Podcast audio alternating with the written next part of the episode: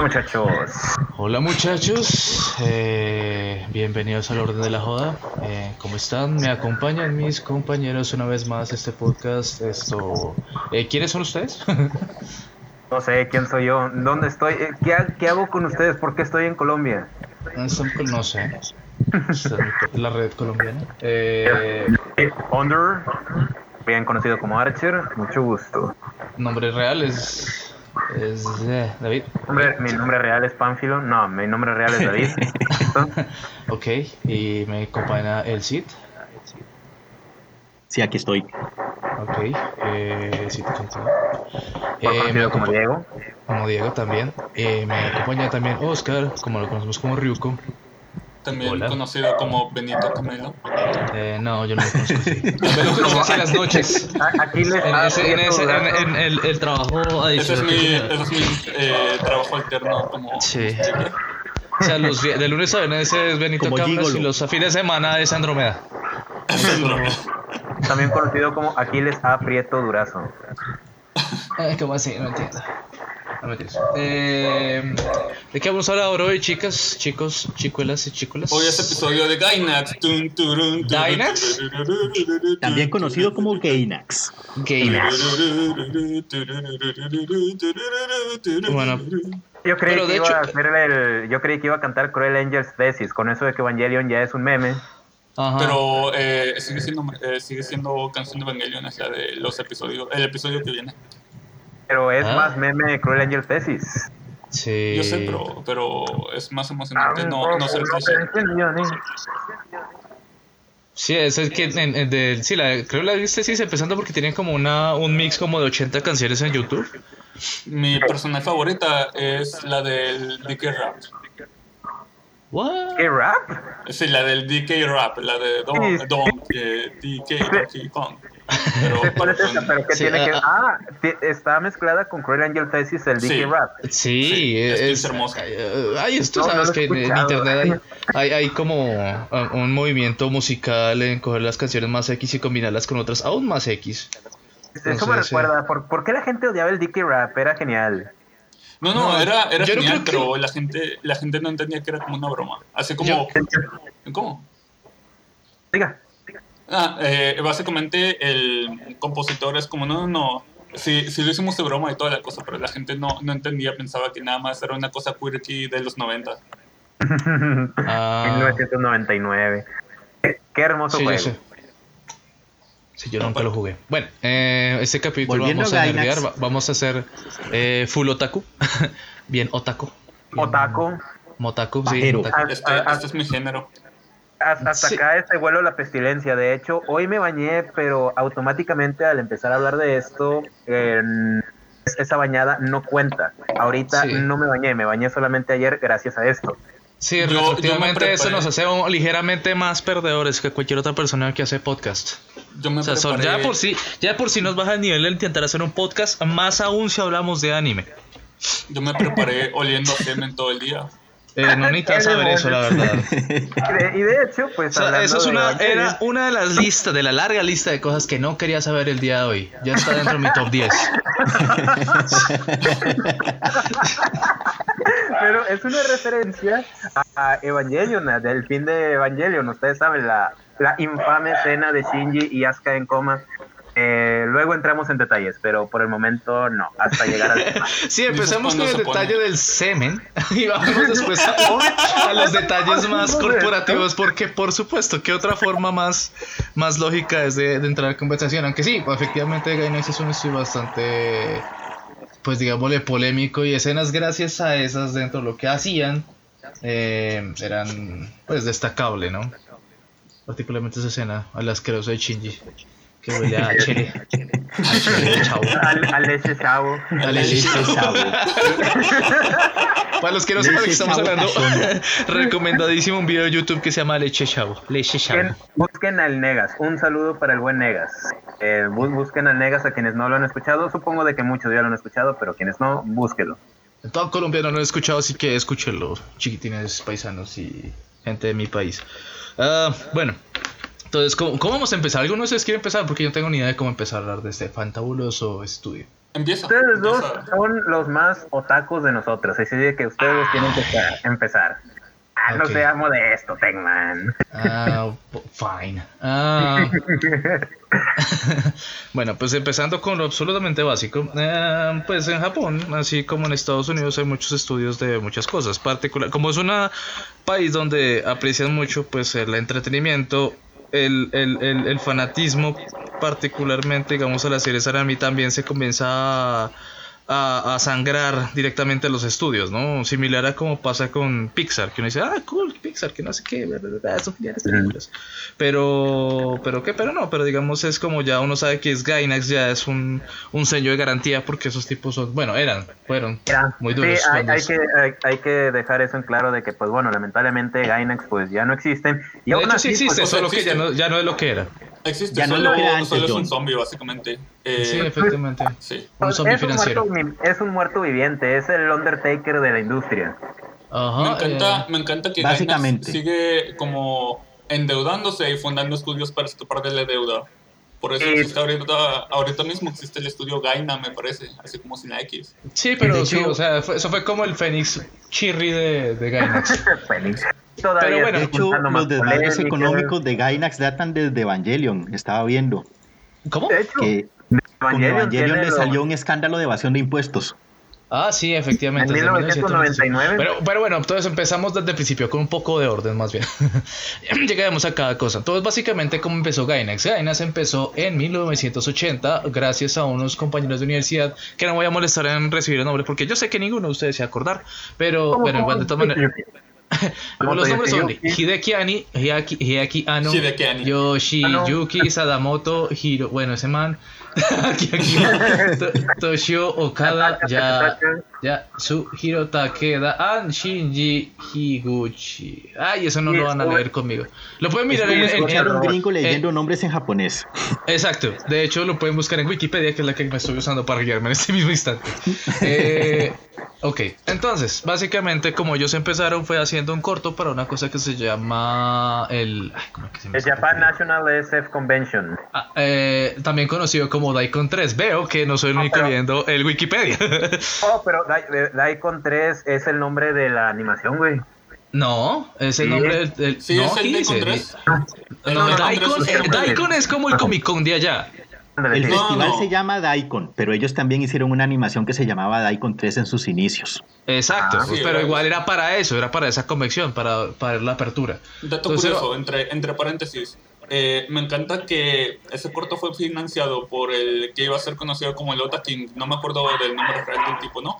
Pero era el hijo de, un- de una familia que se hizo rica vendiendo eh, ropa. ¿Cómo se llama la del cocodrilo? La, la coste. Ajá, Eh, sí. Bueno, igual, pero olvidé el nombre. vendían, vendían ropa pirata de la costa. Y con eso financiaron, por eso empezó Gainax, eh, gracias, gracias a la piratería de ropa. Ah, qué bien. Ojalá también nos por pase lo mismo. Eso explica Si usted- muchas cosas. Si usted está vendiendo ropa pirata y no sabe qué hacer con ella, aquí tiene un podcast para financiar. Eh, Y puede, y puede llegar a ser un estudio bastante famoso y crear pináculos dentro del pues dentro del gremio. Lo que estamos diciendo es que somos el Gainax del podcast. o eventualmente. Sí, eventualmente. Denos paciencia y mucho dinero. Bueno, entonces básicamente ellos empezaron como un estudio de animación chiquitico, eh, haciendo pues lo que más, como la apertura fue esa, pero aparentemente les quedó muy feo, pero pues igual tuvieron como una más o menos eh, eh, acogida, o bueno, reconocimiento, pues, porque pues digamos la escala y lo que esperaban de ese, lo que, ¿cómo se dice? Lo que esto apuntaban con esa corta animación era más, eh, Era muy más ambicioso. grande. Era, más, era Sí, muy era- ambicioso, Era muy pero, ambicioso. pero pues eh, trabajos de universidad todo el mundo sabe cómo quedan. Eh, Y- otro, otro dato curioso entre paréntesis. Después de que Ajá. terminó el corto, eh, Osamu Tezuka fue a felicitarlos, ¿no? Y toda la onda. Y es Ujú. como, ah, estuvo muy bueno. Pero como que faltaba algo, ¿no? Y los tipos como, ¿eh? ¿Qué quiere decir con esto? Sí, faltaba, faltaba algo, así como bien indirecto japonés y toda la madre. Se dieron cuenta que no pusieron a, a ningún personaje de Tezuka en el corto. Ah. Bueno, para quien no sepa quién es eh, este Tezuka, eh, este es el creador de Astro Boy, ¿cierto? Sí. Sí, el creador de Astro Boy, básicamente el padre del manga, ¿no? Es padre Eh, de manga que, que para también los que no sepan, el man se basó mucho en Disney para hacer el, pues, el diseño de personajes y básicamente es el padre del manga porque el tipo fue el que decidió que to- básicamente fue la influencia que todo el mundo tomó para que todo el mundo tuviera los ojos grandes y fuera más reconocible. Es más o menos por el estilo kawaii. eh, Además de que que incursionó en casi anime. todos los géneros que había en ese tiempo y ahora. Sinceramente me alegra, sinceramente me alegra que el anime no haya, ten- no haya tomado como la influencia super furry que tenía Tezuka. No sé, no sé tanto el tema. Ah, Tezuka es super furry, pero... Bueno, para los que sepan que diablos es Super Furry, bueno, so Furry. Super Furry, Furry. Super Furry. Eh, no, sí, los. eh, ustedes, si ustedes vieron alguna película de esos de animalitos que se movían, eh, que hablaban Como y humanos. conversaban entre ellos, eh, como la ratoncita valiente y ese pie grande, lo que sea, es básicamente eso, pero sexual, avanzado a un nivel sexual. ¿Se acuerdan de, ¿se acuerdan de, de Animaniacs? ¿Se acuerdan de Ah. Animaniacs? Imaginen Animaniacs, Sí. pero con tetas y bultos No, enormes no, mismo pero la, la personaje, una personaje de Animaniacs, que era como una mink, una blanca, que era Ah, que ya rubia había una, eh, lobita, una, una loba así, que Era con una traje mink. rojo. Eh, no era loba, era mink. Sí, bueno, ella. Era No, un eh, animal eh, que hablaba. Un animal que hablaba y de que estaba bien busty. Ajá. Más, más famosamente Lola Bonnie. Eh, la cosa es que ese tipo de personajes desesper- despertaron la curiosidad de... Ciertos eh, individuos. sí, en, en la... ¿Cómo se llama? La adolescencia, preadolescencia. Y precisamente en ese momento les pegó muy duro y ahora les alborota las hormonas. Eh, Lola Bunny, al ver, al ver Space Jam. Si ven un cassette de Space Jam en la casa de sus amigos, sospechen. Bueno. De tarea para nuestros telescuchas, adivinen quién de los cuatro es furry. Lo dejamos de, de tarea. ¿Usted? Oh. Ay, claro O sea, yo no. Yo, yo, yo soy de Big Anime Titis. No, usted no es. Ah, ok. Bueno, eh, sí, nos gusta la Tarea, gente que lo adivinen es quién es el brony del grupo. ¿Usted? es el Brony. Anyway, eh, Volviendo a Gainax otra vez. Eh, volviendo a Gainax, esto, esto, Daikon, la que seguía, como todas las, esto, ¿qué? Eh, convenciones, sería directamente Daikon 4, que también hicieron un corte, un corto animado para la, para la introducción. Eh, en este caso ya un poquito mucho más polido, ya digamos ya se metían más con series, bueno, ya se habían metido con series eh, pros, pero ya se metieron con series aún más pros, bueno, las mismas pero más pulido, es, ya tenía gente, gente- ya estaba directamente menciones con de, dibujos de, de Darth Vader, de Alien, ah, bueno, Spider-Man y así, o sea, para demostrar que básicamente la, la feria era muy, muy, muy, muy inclinada a los cómics y todo eso, y no solo japonés, sino también americano, porque pues obviamente los japoneses son muy desocupados y les encanta estar pegados a, a todo ese tipo de, de- de cosas de ciencia ficción y, y demás. es- es- es- es. Eso fue en 1983. Eh, después, ¿qué sigue? Ah, Bueno, eh, voy a interrumpir un momento. Lo que tiene especial de Gainax es que, a diferencia de los demás estudios anime que, que existían en ese tiempo y que existen ahorita eh, mayormente, ¿no? Eh, Gainax salió básicamente de la nada. Eh, eso es como la, lo que hace a Gainax como muy especial, ¿no? Salió básicamente de la nada con un grupo de universitarios, como ya habíamos dicho, fundados por un tipo que vendía ropa pirata. Eh, hicieron unos cortos, o sea, y eso, este, ¿cómo? Y además y lo que hicieron pues fue unos cortos en un este, pues sí, lo que es en ese evento del Japan National SF Convention. Como usted dice, salieron de la nada. Sí. Y eso es lo que él, ya fuera de lo que hayan hecho ya luego con Evangelion, eso es lo que les da como que ese, como que ese, ese trademark. Bueno, incluso, es que incluso antes Evangelion era como un estudio muy interesante porque la mayoría de sus Claro. proyectos, si no es que todos sus proyectos eran originales, ¿no? No estaban basados en manga ni nada de eso. De hecho, eh, a mí, eh, francamente, a pesar de que Evangelion fue de los primeros animes que vi, el estudio de, de Gainax, bueno, pero de la época Gainax, el, mi, bueno, mi anime favorito de ellos es Furikuri, y de Furikuri le sigue Gunbuster, y ya de Gunbuster está, este, me la peleo entre Gurren Lagann y Evangelion. Pero eh, Gunbuster, la verdad, este, era una, es una joya. Es una joya Gunbuster y fue antes de Evangelion, fue en el 88. Gunbuster es, es pinche hermoso. Fue la primera, eh, fue, fue el debut de director de Hideaki Anno, de hecho, ese. Mm, sí, Eh, de hecho. Y su secuela, Daybuster, que salió como, como mil años después, en el 2004, me parece. Gunbuster es de los 80, ¿no? Sí. Eh, Daybuster fue eh, dirigido por el pupilo principal de Hideaki Anno, así que sigue, eh, sigue el legado, básicamente, ¿no? De, de las ideas, pese a ser estéticamente completamente diferente. Sí, pero Eh, antes de eso había una película que habían sacado que ese sí fue como el primer trabajo comercial que ellos hicieron, o sea, ya más, más independiente, aunque no fue Hideki Anno, sino pues asumo que es todo el equipo, ¿no? Que De es- Royal, Royal Space Force. Ajá, Royal exactamente. Space Las Force. alas de mayonesa o de Winston Hone Amaise. Sí, así. Tiene un nombre raro inventado, ni se preocupe. Eso todavía no lo he visto, le tengo pendiente desde hace, desde hace como tampoco. años. Yo no me voy a molestar porque aparentemente dicen que es extremadamente aburrida, no es una recomendación, solo pues... Yo sí la he visto y puedo existe. certificar lo que dice Techman. Que es aburrido. Sí, es como un slice of life de un escuadrón militar que tiene como proyecto mandar un cohete al espacio, pero están en medio de una guerra y en lugar de enfocarse en todo eso, se enfocan en hablar paja de los personajes y cosas así. Y entonces uno ve horas y horas de los personajes pendejeando por todo lado, pero nunca se, nunca se concentran en lo que se supone que es. O sea, horas y horas de una película de hora y media, ¿no?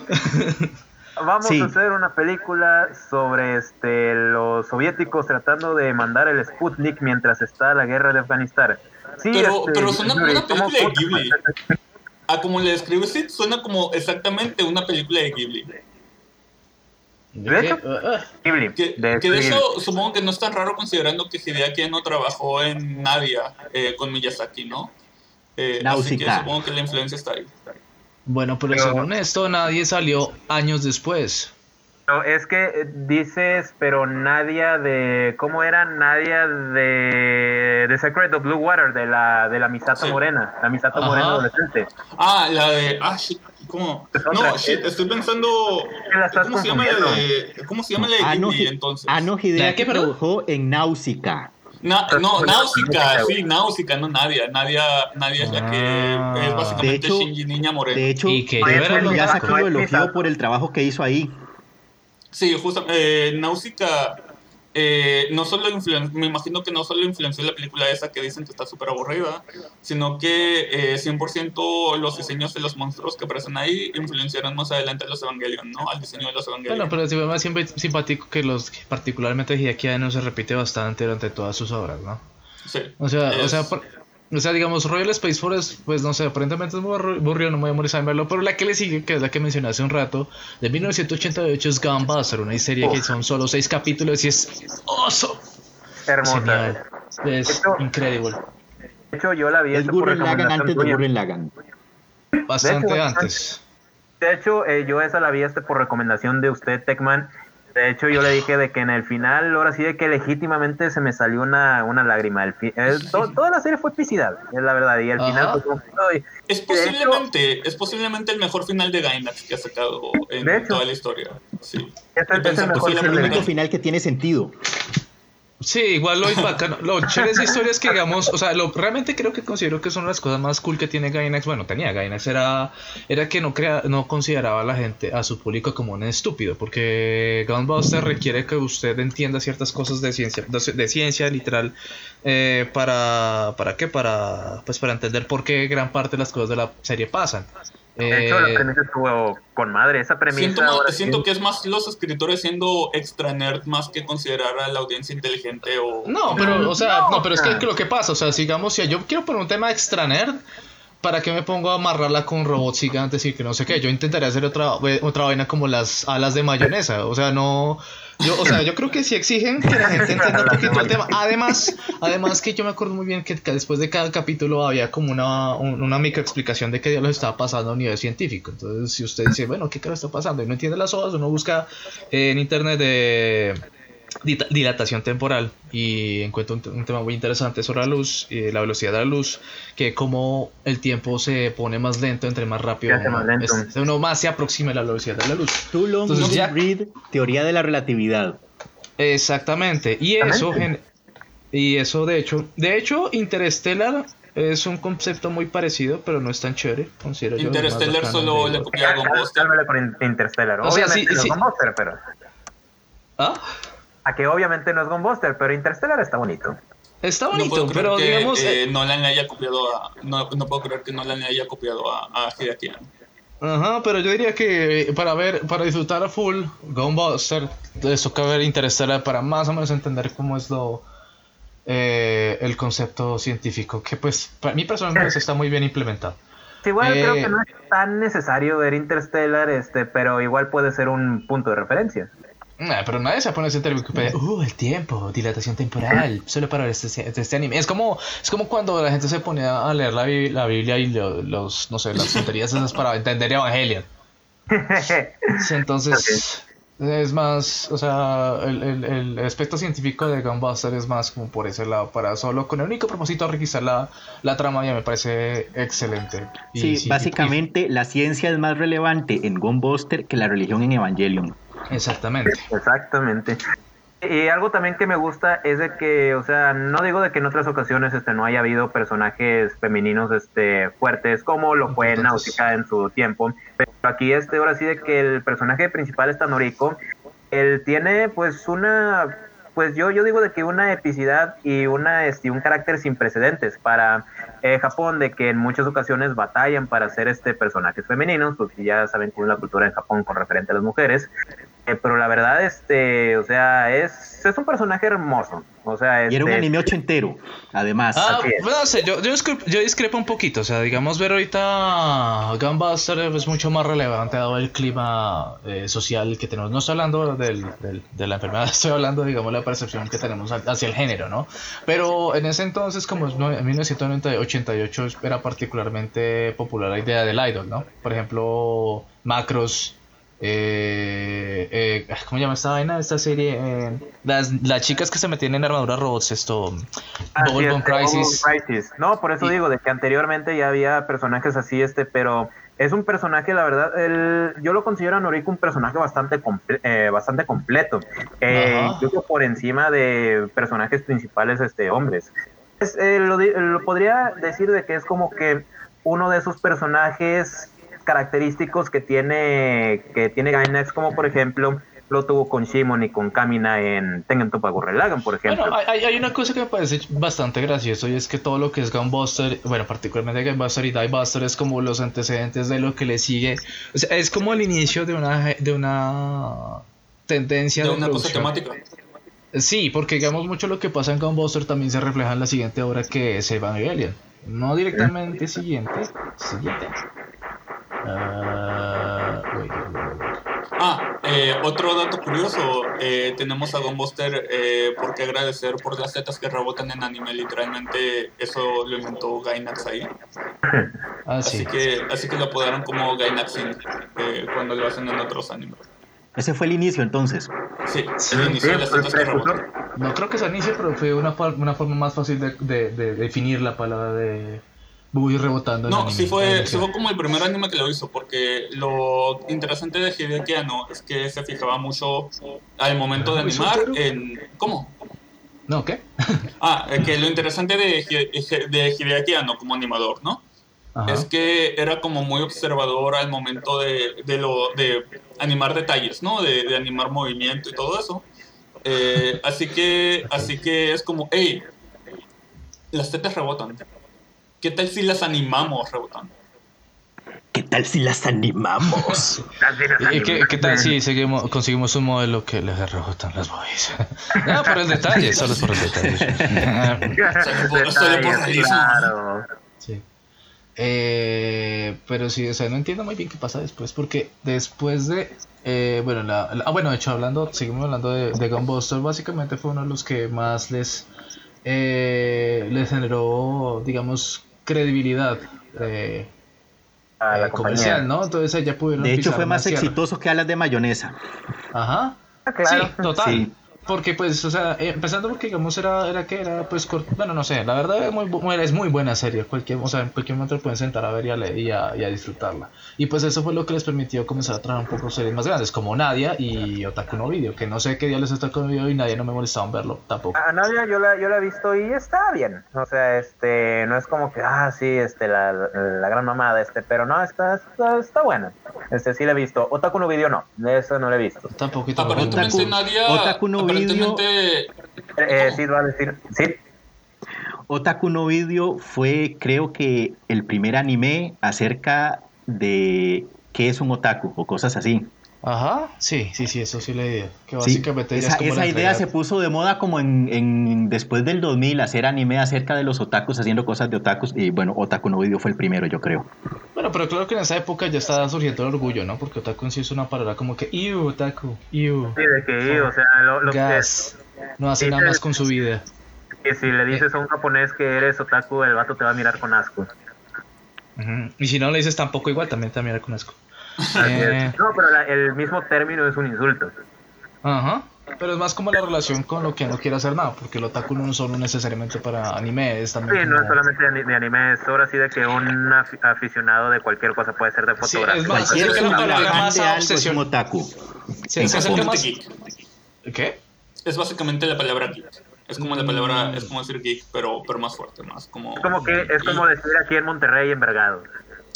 Envergado. Sí, es No como sé, que en como- Colombia con dice diseñador gráfico, por ejemplo.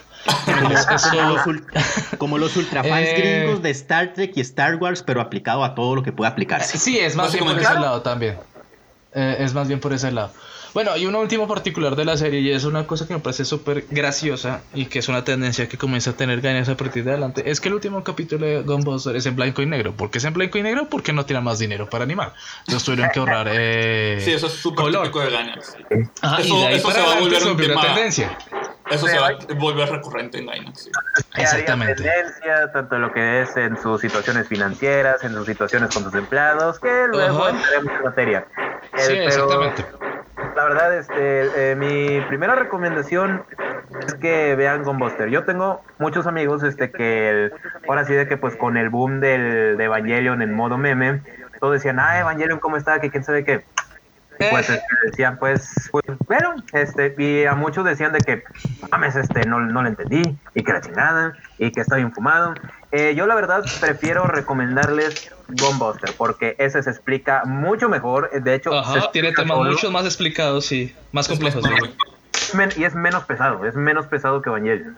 Ajá, a Y pesar bueno, de ser si quieren, hard si quieren. Evangelion, si quieren Evangelion siempre pueden leer el manga que explica mucho mejor un montón de cosas. Sí, pero de todos modos muy poca gente lee, este, muy muy a huevo Mira, series. yo vi, yo vi Evangelion hace, hace poco, hace como dos años, ¿no? Y lo recuerdo, lo recordaba más confuso, pero realmente es mucho más claro que, si pones atención, es mucho más claro de lo que la gente dice. Pero, pero Claro. Todavía no, no llegamos a Evangelion. Yo francamente lo encuentro más emocionante. Bueno, un pequeño paréntesis ahí. Antes, justo después de estas dos series, Nadia, Otaku no Video. No, no, eh, espera, parte- es súper importante que hablamos un poquito de Nadia, porque eh, Bueno. esto es importante, ¿no?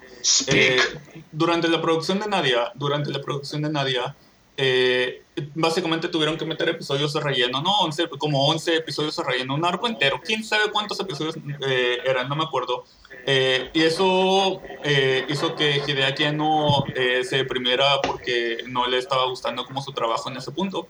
Eh, e hizo un final aparentemente espectacular para esa serie, ¿no? Mientras que no cuentan los episodios anteriores como canon. Pero esa, ese incidente es lo que iba a inspirarlo a la depresión que, que sirvió como la base de Evangelion. I know, O I sea, know, todo, todo, va a sumarse en Evangelion. Pero bueno, lo que iba a decir era que en ese periodo de tiempo, particularmente en 1992, sí, eh, parte de la- del equipo que comenzó con Gainax se apartió, partió un momento de todo este, de, de este GTA mundo de Gainax y formó Gonzo. Eh, de eso es otro, de Gonzo Studio, Gonzo Kaka. Así se llama en Wikipedia.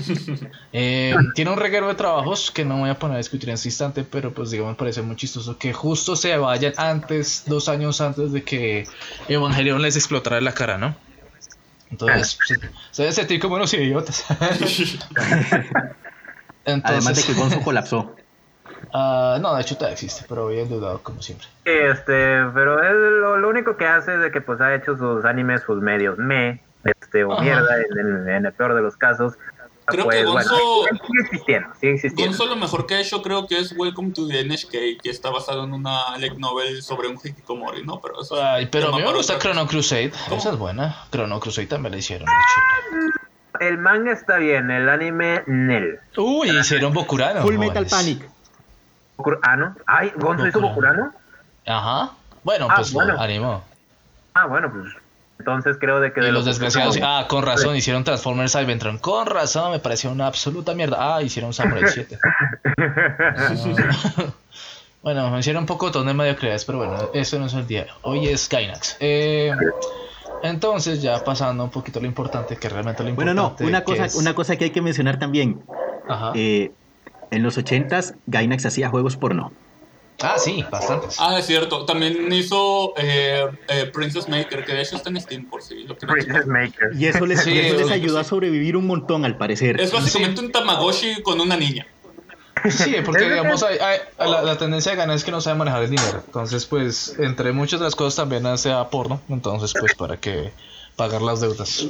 Que pues a grandes rasgos un chorro de grandes estudios anteriormente hacían cosas eroge o cosas porno. Ya ven Typhoon Moon con este sus juegos Ajá. eróticos de Fate. O ya ven al creador de Dino Rey, que es el mismo de Boku no Pico. Ah. El creador de Dino Rey Boku un capítulo después para Boku no Pico.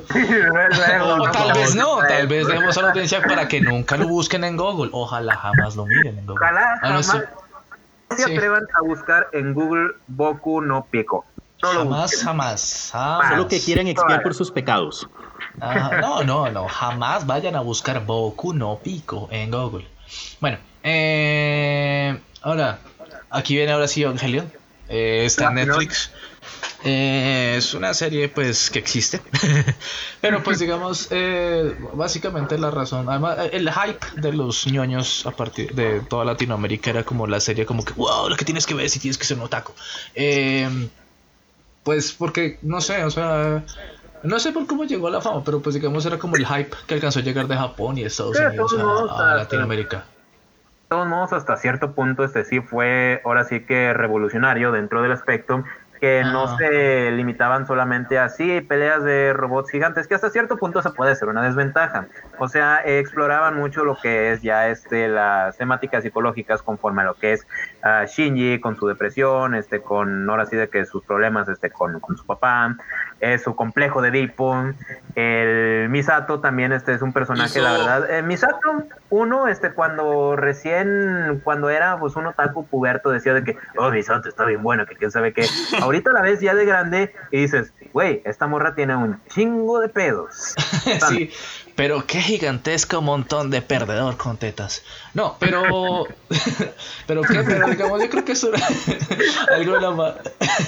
algo lo más. eh, eh, digamos, revolucionado realmente de la serie es particularmente Shinji, que es el personaje principal que creo que todo el mundo odió en su momento, pero pues ahora uno lo, pues, lo entiende un poco más, que es básicamente, o mejor dicho, de antes de Gainax, bueno, perdón, de Evangelion, eh, era muy popular el género de robots gigantes peleando con otros robots gigantes y usualmente pues el, el piloto del, de dicha serie era como el, el, el cool, el dude, el, el genial.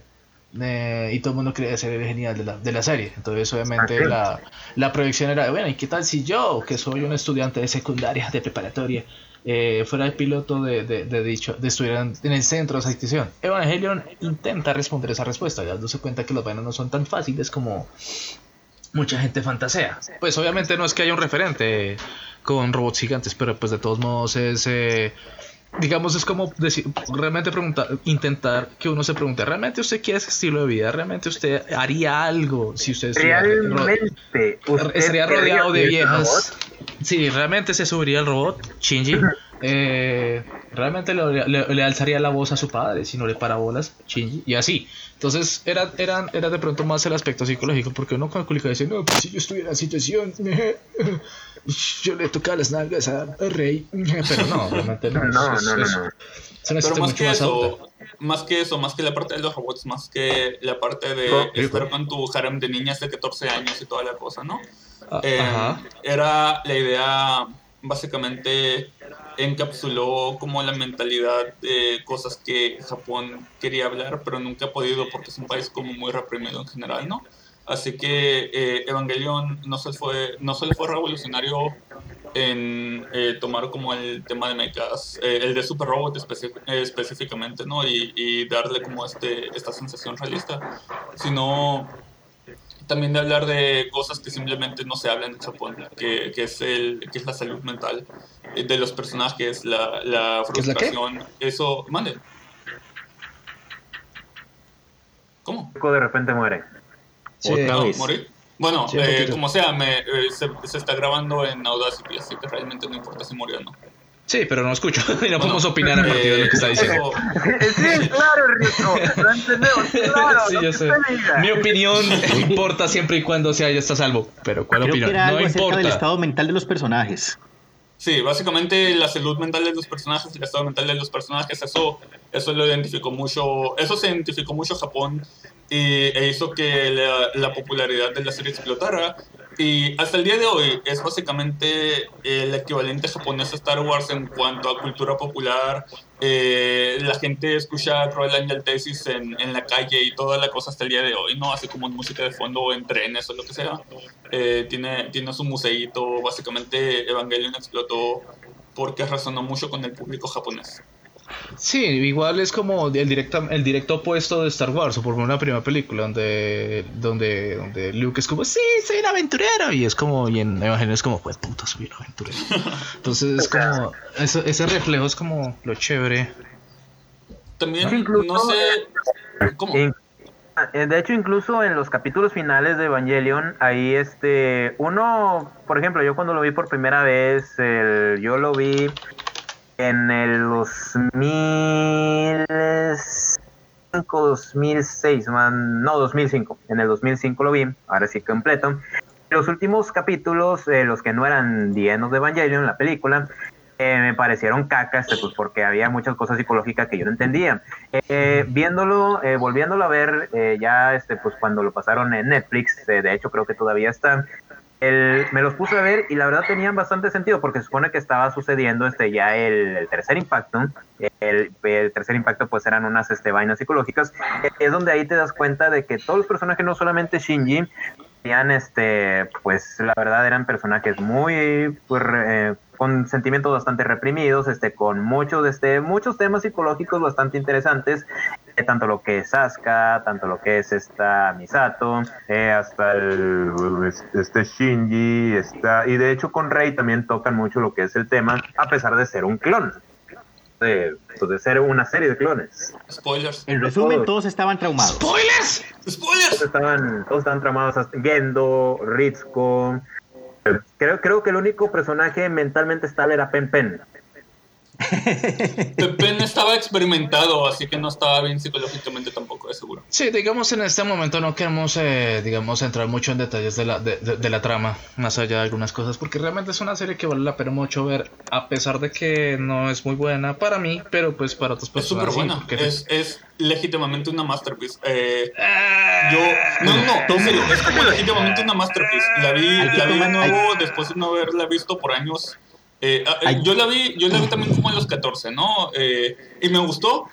Pero ahora que la veo, ahora que la vi de adulto, no en Netflix, me la, en alguna otra parte antes de que fuera legal en Netflix, lo que sea. em, la vi y me sorprendió no solo, no solo en la historia, en los personajes que son como más complejos de lo que recordaba de niño, sino que la cinematografía es en otro puto nivel que no he visto en anime o en películas en mi pinche vida. Eh, es, es legítimamente una masterpiece, no puedo llamarla de otra manera. Que sí, Bueno, o hay que sea, tomar en este, cuenta ¿no? una cosa. ¿Qué cosa? Aló, aló. ¿Quién va a hablar? Sí, estamos todos. que hay que tomar en cuenta una cosa, que Evangelion es muy psicológico y si a una persona ya de por sí naturalmente no le gusta lo psicológico, probablemente no le va a gustar Evangelion. Hay que tomar en cuenta eso.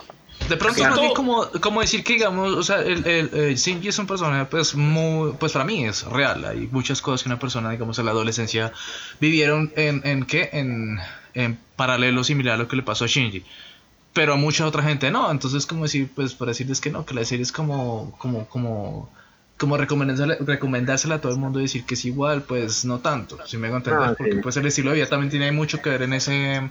Pero siento que En ese que gusto por la empatía serie. con ese tipo de cosas, ¿no? Porque, porque son personajes que tienen como un montón de problemas y siento que debería verse más como...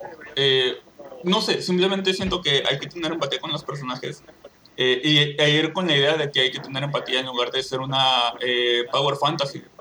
Ah, claro, o sea, sí se comprende. es que es eso, o sea, nada, el- muchos yo creo que el éxito- el- muchas personas pues no van a ver una serie este para tener empatía por una persona, van a ver una serie este pues porque les divierte, pero sí entiendo Exacto. el punto. Exacto, o sea, el éxito de, de- de esta serie fue, eh, pues, entrar en el Power Fantasy y después decir, ah, no, pues que el Power Fantasy no es tan bonita como usted pensaba. Que la Sí, verdad, es como, ah, porque Shinji no es Goku, qué mierda. Ajá, aunque la verdad exactamente. es algo que también es un tema de debate conforme a lo que es el, el tema Shinji. Muchos este dicen de que, nah, Shinji es un pinche marica, es un llorón, que quién sabe qué. Yo estaba discutiendo pues con unos este, amigos acerca de eso, de esos que le recomendé Evangelion, y un güey de 20, de 26, de 25 años, dijo, no, es de que es muy llorón, este, yo la verdad sí me subiría al robot. Y yo, mira, para empezar, es un niño de 14 años, En con segunda, serios en problemas. segunda, has estado en la pinche, has, ha, ha- has ido, has ido a- al ejército o algo así, así como, ah, muchos huevitos, yo sí me subiría al robot, pero no te irías a, a inscribir en la militar. Sí, o sea, pues, si, si no te si no eres capaz de entrar este a la guerra, si no ni siquiera sabes cómo reaccionarías. eh, muchos tal vez suene algo este como que muy aparte. Los estadounidenses este cuando este iban a ir a la guerra de Vietnam o incluso a la guerra de ya sea la de Corea, la Segunda Guerra Mundial, muchos eran así como que ese espíritu aventurero de que sí, este vamos a ir a la guerra a vencer a los malos porque somos los buenos. Y a la mera hora de los chingazos, quiero I wanna go home, I wanna go home. O sea, Sí, es, sí, es, lo es, es más o menos, sí, para hacer un paralelo más o menos directo sería como cuando la gente cuando vio Top Gun y después se dio cuenta que no era tan chévere, que no todos iban a volar en un, en un, en un jet de combate. Es que ese es el tema, de que esos son personajes muy reales. Este, el, usualmente los eh, adolescentes de 13 años no se van a poner una armadura para pelear en Grecia contra vatos con superpoderes. O sea, Ajá, exactamente. Pero bueno, pero eso mismo, o sea, digamos, o sea, otra vez, yo, yo recomiendo mucho la serie, pero que yo diga, ah, es buena, sí, pero yo, no, no sé. yo, Yo- eh, Diga, diga. No, Es diga, una- diga usted. Es Ah, bueno, básicamente o sea, una eres adulto. O sea, es de que, o sea, Evangelion es de las primeras series de que a mí me encantó. Ustedes me conocen y saben que Rey era mi waifu. Ahorita ya no, pues, este, porque tiene 14 años y yo tengo 29, no mames. Eh, Pero este... el- Yo crezco y ellas se quedan igual. sí, ese es el problema, chingado. Pero No, bueno, porque se puede cultivar una y ya. eh, fuera del podcast. Además hay varias, o sea, si consigue dos reyes de el 14 FBI en años es una rey de 30. Si, la can- si la cantidad de años, pues con dos ya está. me, me conformo con que sea de 24 o 25. Bueno, este, total. Entonces una rey, una rey y media. Bueno, total, a lo que me refiero es que, el, o sea, em, a mí Evangelion pues era de mis series favoritas, yo decía de que no, Evangelion, este que quién sabe qué, y hasta la fecha le sigo teniendo ese cariño que no ha desvanecido, pero siendo objetivo, eh, no es ahora sí de que la mejor serie de todos los No, tiempos. es la mejor serie de todos los tiempos, es la mejor serie de todos. Y No, es la voy, a, este voy a morir, voy a morir en esta, en esta colina diciendo que Evangelion es el mejor anime que ha existido y posiblemente sí. la mejor serie. Que si es una si es una obra maestra eh, conforme a lo que es la temática conforme a lo que es animación eso no te lo voy a negar. Eh, nada más de que yo personalmente siento de que pues eh, existen ahora sí de que pues series este con mucho mejor trama con mucho mejor construcción. Eso sí no le demerito nada a Evangelion tanto porque sí tiene revolucionó en el ámbito revolucionó conforme a varios este temas conforme a la manera de ser los japoneses eh, animación, todo lo que sea, y además porque le tengo un gran cariño. Eh, pero no este voy a, no voy a apoyarme con alguien, pues con otro taco, con otra persona que le gusta el anime. Y si él me dice Evangelion no es la mejor serie de todos los tiempos, no le voy a decir, no, eres un pinche mentiroso, de que quién sabe qué, ya no eres mi amigo, este, pues porque Sí, pero, o sea, es eso mismo, o sea, uno no le va a des- desmeritar a, a- Evangelion, pues lo mucho que revolucionó, de hecho, hizo un montón de cosas a nivel, pues, no solo psicológico, sino visual, de, digamos, técnicas de animación, narrativo y pues también de acción. Sí, pero no es la mejor del universo. No, sí es la mejor. O sea, efectivamente es una vaina de un punto referente que muchas series como parti- partieron, pero que yo la disfrute tanto como antes y que, o sea, que tenga ese lazo como el que tuve en su momento, no. No creo No, yo, yo, yo. Yo siento que incluso Y es también- mejor ahora. Yo, yo No. pienso que incluso es mejor ahora porque tiene envejeció envejeció como vino, así como eh, sobre todo con el sobre todo con el anime moderno. Eh, Evangelion y es eh, yo yo lo pondría como en, en- en el nivel de películas clásicas es como Pero, o sea, sí, no, o sea, lo- sí, vuelvo a decir, o sea, una cosa es que no, o que no tenga un referente, o que se haya vuelto un referente, vaya y venga, con todo el gusto del mundo, y, y seguramente no hay una forma de decir que hay unas series que se parezcan a Evangelion ahorita, porque pues Evangelion es Evangelion, ya, o sea, y uno dice, bueno, si una serie más o menos intenta hacer algo de te referente, me dice, no, es que esto está tomando Evangelion la, la referencia es muy directa, es como escuchar ahorita música, decir como, y escuchar toda la música del, do- del 2000 para arriba, y luego pones a escuchar, eh, no sé, Kurt Cobain y dice, pues, eh, este man me suena parecido, pero es porque toda la música desde, desde el 2000 para arriba son copias de este man, de... No, no, de- pero no me refiero a eso, no me refiero a Evangelion siendo como, no me refiero a Evangelion siendo como influencial, no me refiero a Evangelion siendo como, como esta base de, del anime del futuro ni nada de eso, sino que estoy hablando de Evangelion como solo, así como solo, sigue siendo, sigue siendo como una pinche masterpiece, y a mí me A mí, vuelve a mí me parece buena, pero me parece la más cool de este universo. Pero sea, bueno, a mí- de eso, de eso ya es gustos, creo que es momento de pasar al siguiente tema, pero pues súper recomendado. O sea, por algo Evangelio está en todos lados y tiene oportunidad nuestro lector de podcast, eh, nuestro telelector que lo disfrute en Netflix, ahí está, y si no, pues está regado literalmente todo en el internet. Yo Así este, para que- que la verdad también deberíamos este de hablar porque de, de- dejar esto en cuenta para la gente que no ha visto Evangelion, ya sea este, Ujú. gente que está acostumbrada eh, al anime o gente que no. Evangelion, eh, ahora sí de que está la serie y está el The End of the Evangelion, que de hecho el The End of the Evangelion fue prácticamente, lo hizo Hideki Anno en 1997 porque eh, a la gente no le gustó el final de la serie. Él no le gustó, el dude dijo, ah, este, pues quieren otro final, tengan este final. Este, bueno, Es pasó más, lo que es más el hecho también de que se les acabó el presupuesto o de nuevo eh, por De el nuevo. final, así que tuvieron que hacer como este, este final como muy esotérico. Y esta Ajá. era la oportunidad también para, para eh, volver a volver a animar el plan y toda la cosa, ¿no? Eh, Eh, sí, pero a la gente, pero la gente al final de cuentas a mucha gente no le gustó y se enojó con Hideaki Anno y Hideaki Anno por eso decidió hacer of the Evangelion. Si no hubiese pasado eso, no hubiese existido of the Evangelion y tampoco hubiesen existido esas escenas tan icónicas de esa película que mucha gente, que incluso gente que críticos de películas, o sea, no solo dentro del ámbito del, de la animación o del anime, también dentro del ámbito del cine, la reconocen pues como una pues como una obra maestra, o sea, sí es este una obra a considerar en el mundo del en el mundo de la pantalla, o sea, de la Yo, pantalla. en yo creo que yo creo que hay que dedicarle un capítulo después a Evangelion nada más. Igual es una serie muy buena y creo que también hay mucho mucho en torno a eso. Mm. Pero bueno, eh, bueno, pero sí, o sea, hablamos porque básicamente es como el pilar de Gainax para 1925 para lo que trabaja de ahí para adelante. Eh, creo que no.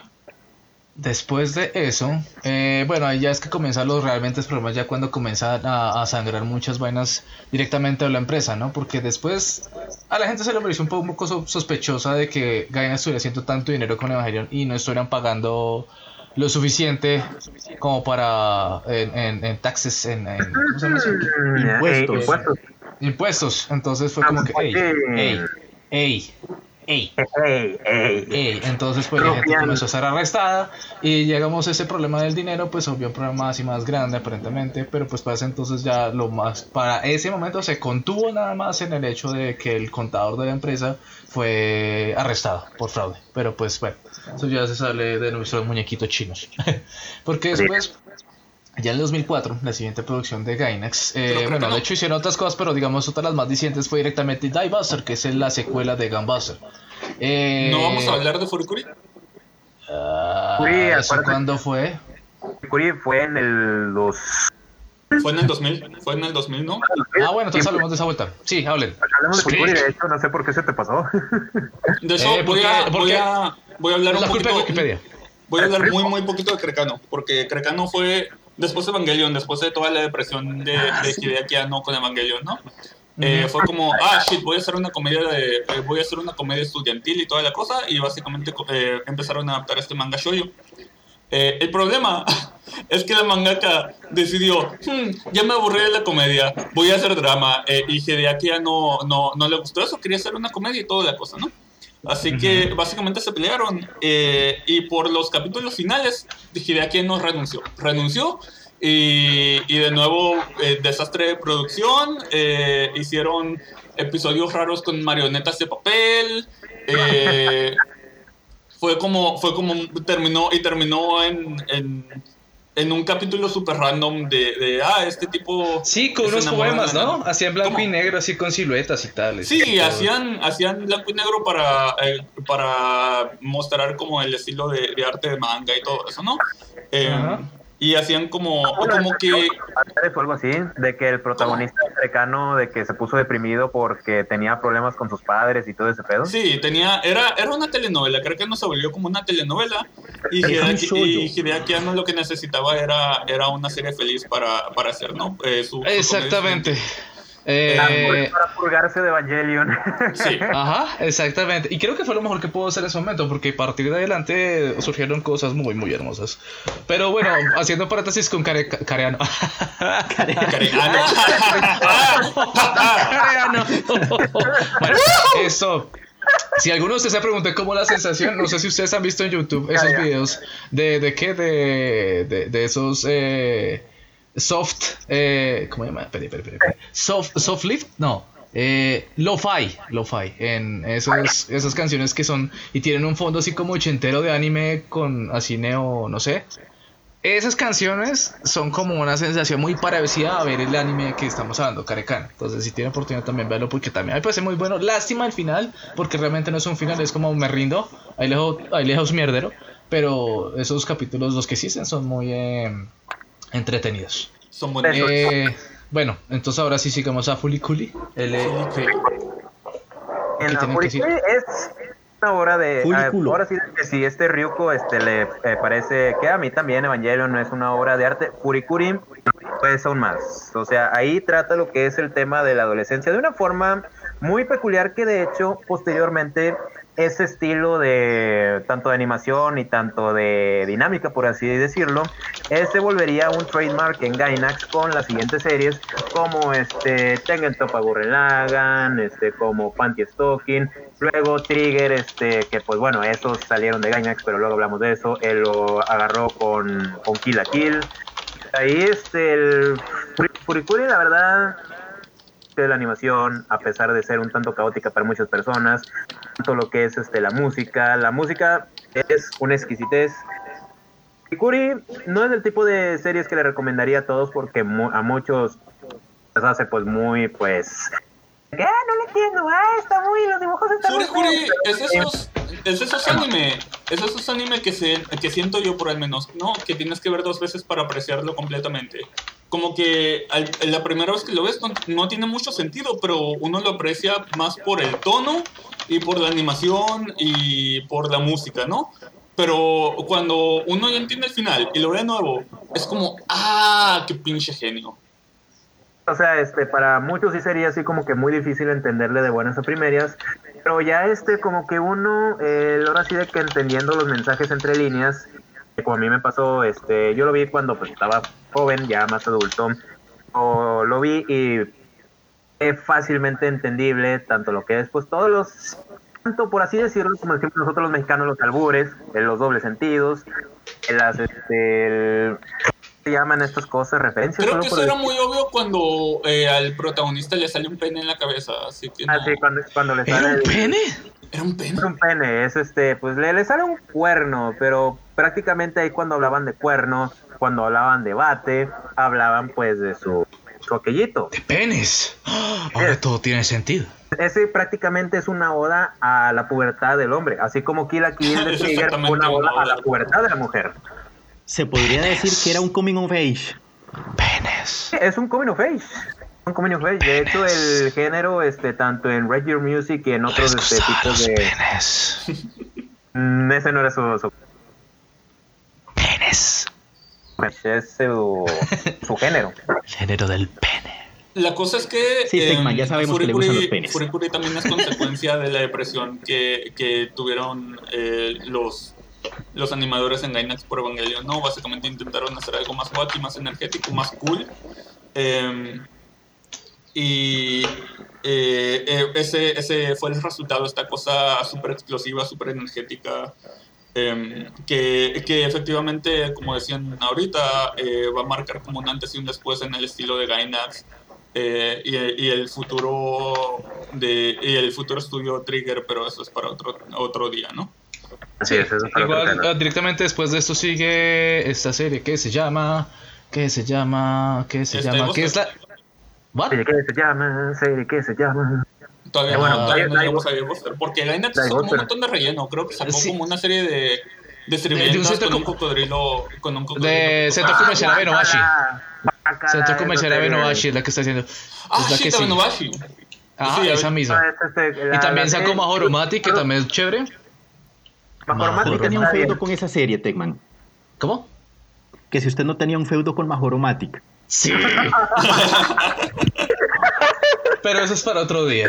De un capítulo especial de las de los finales más chirris. De- Hablemos, hablemos de. Mahoromatic para que Techman mute, para que saques. No, no, porque si no se nos acaba el capítulo y aquí yo comencé a convulsionar.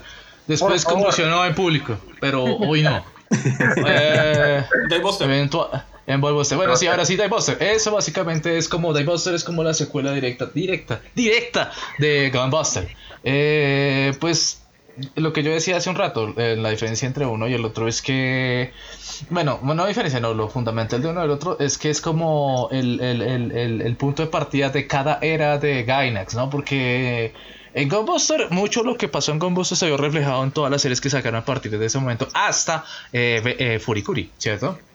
Eh, esto todo lo que sale a partir de bueno particularmente de FLCL y ya más más que más condensado más eh, planchado pues en Diebuster porque ya digamos la animación es mucho más energética los temas son más energéticos no o sea se, todavía se trata el, el tema de la juventud y que no sé qué pero ya no es tan emo ni tan desesperantemente deprimente sino mucho más eh, más que más eh, más directo más sí tú puedes no seas tan tan ridículo ni tan achicharrado no sé whatever. Es, este tipo de, ahora sí de que ese tipo de Motivacional. de motivacional se vería reflejado en Gurren Lagann.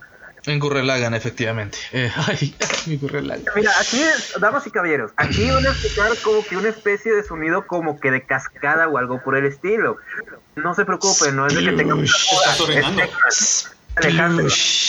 Así es como sueno cuando me, me derramo hablando de Gurren Lagann. Que esa sí es una masterpiece. Es- esa sí, esa sí me le, me le paro de cabeza y digo que es mucho mejor que Evangelion. Porque. O sea, Oh. Evangelion, yo, yo adoro eh, Gurren Lagann, me sacó de la depresión por años eh, y literalmente me peleó entre Evangelion y Gurren Lagann. Eh, pero oh, Será duelo a muerte con cuchillos. Siento, siento que son series que se complementan. Eh, aquí está la No. cosa. siento- No, no. Siento que son series que se complementan. Porque, porque Evangelion es este, es este drama.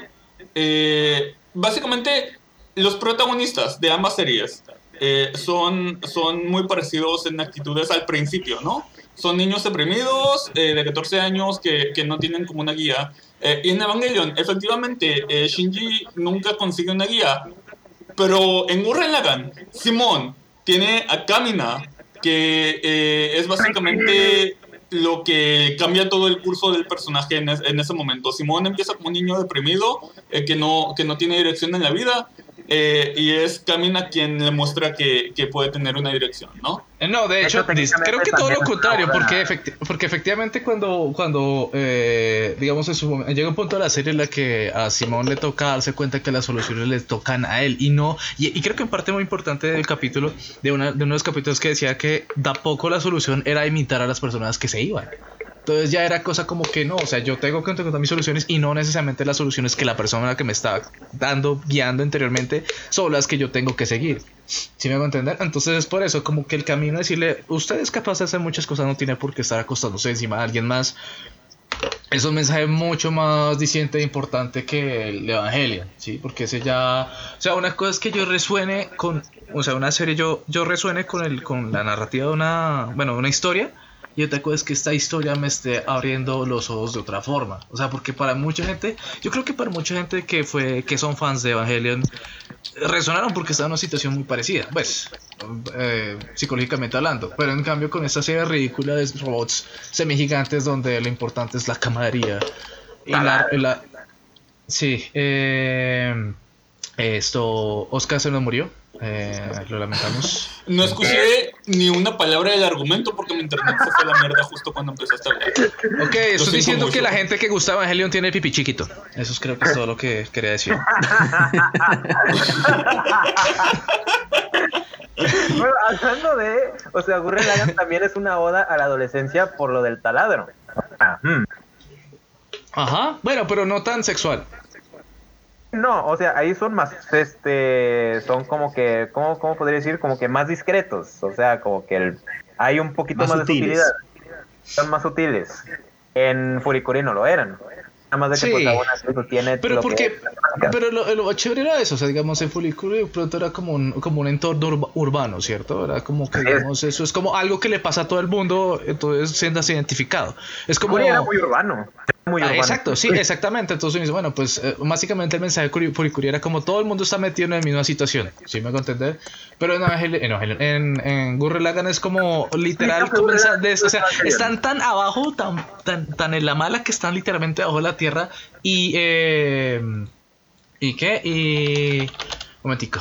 Esto, y que les toca levantar es levantarse solitos, si me hago entender. Y en, y en y durante toda la serie la, el, el mensaje es como tenga la actitud positiva, levántense, o sea, salgan adelante, porque a medida, incluso, la- como todo serie de animación, siempre les comienzan a dar eh, poderes y que no sé qué, y que sí sé cuántas. Lo chévere es eso, como que el, el- el mensaje es eso, no importa qué tanto uno tenga, siempre y cuando tenga la actitud para seguir adelante, cosa que nunca pasó con, eh, con Evangelion. Ah, Pues, sí. eh, Porque en Evangelion tenían todo, tenían el dinero, era como, o sea, yo decidí que un país deja de existir porque quiero que se muera este bicho. Entonces, eh, creo que por eso Gurren Lagann es mejor que Evangelion. Y creo que es por eso como que la... Porque Evangelion, perdón, Gainax, o perdón, si digamos Evangelion fue como el, el que le dio voz mucho más alta a, a ¿qué? A Gainax, creo que Gurren Lagann es como que le dio eh, un camino específicamente a cada uno de todos los integrantes de la, de la que de la de la de la coalición Gainax. Aunque Eh, luego eventualmente pues no, no faltaría mucho para que Gainax luego se fuera a la fregada.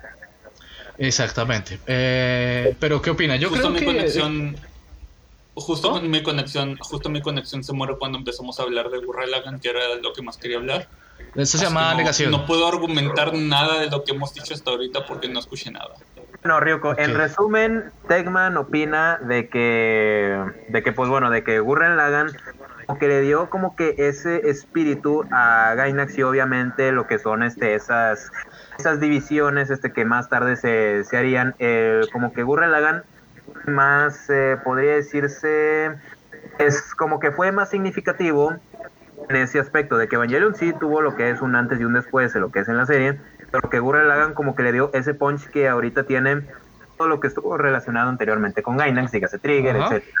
Este, ¿Usted qué opina? siento Eh, bueno, que en- siento en que Gurren Lagann siento que Gurren Lagann fue la conclusión de Gainax por así decirlo no Sí, también estoy de acuerdo. Sí, que básicamente hizo todo lo que todo lo que hizo a lo largo de la historia, incluso volviendo al icónico cruce de brazos que hace Noriko en Gunbuster, eh, que ahora es súper icónico de Gurren Lagann.